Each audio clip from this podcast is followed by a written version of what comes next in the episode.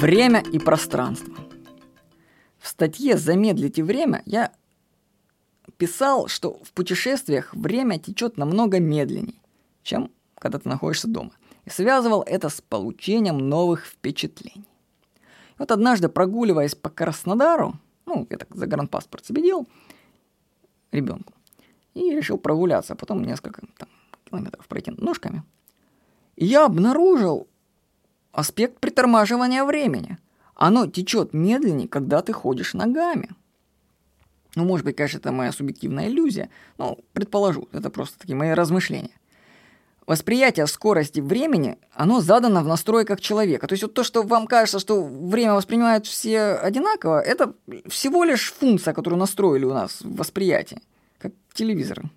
Крутится нам на определенной скорости, кино показывается. У других живых существ время течет на других скоростях. Для этого нужно просто посмотреть на реакцию голубей, которые выскакивают в последнюю секунду из-под колес машины или трамвая. Другой абсолютно поток восприятия времени у живых существ. Ну, в принципе, мы не можем стать голубем, хотя, возможно, можно в сильно измененных состояниях, но вы можете, в принципе, убедиться, что время течет, может течь на других скоростях. Съездите в Амстердам и найдите там волшебных трюфелей. И вы увидите, как и время замедляется в матрице, и как оно разгоняется, как будто фильм на перемотке смотришь. Это все субъективно. Скорость суб... времени субъективна. И мне подумалось, а что если настройка времени завязана на скорость нашей ходьбы, например? Ну ведь как-то, понимаете, вот в организме ну, нужно же как бы тик-так, тик-так считать время. Как-то он уже должен считать относительно чего-то.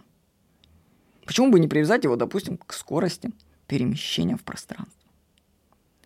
Когда мы сидим неподвижно, время пролетает мгновенно – Сидя неподвижно за экранами мониторов, мы не воспринимаем пространство. И тем самым изменяем ход времени, все дальше уходя от нашей природы человека. Ведь понимаете, что время-то оно из пространства связано? Когда мы движемся, мы движемся не только во времени, но мы движемся и в пространстве.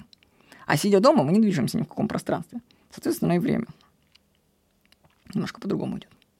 Кстати, вот уже после того, как написал эту заметку, прочитал книгу Маршала Маклюина – понимание медиа. И там вообще есть целая глава, посвященная времени, о том, как часы, обыкновенные часы, которые вы наблюдаете каждый день, вообще изменили ход цивилизации и раздробили мышление человека. На самом деле это э, жить жизнь по часам, которые мы наблюдаем, неестественно. Это у нас часы по-другому немного текут в организме.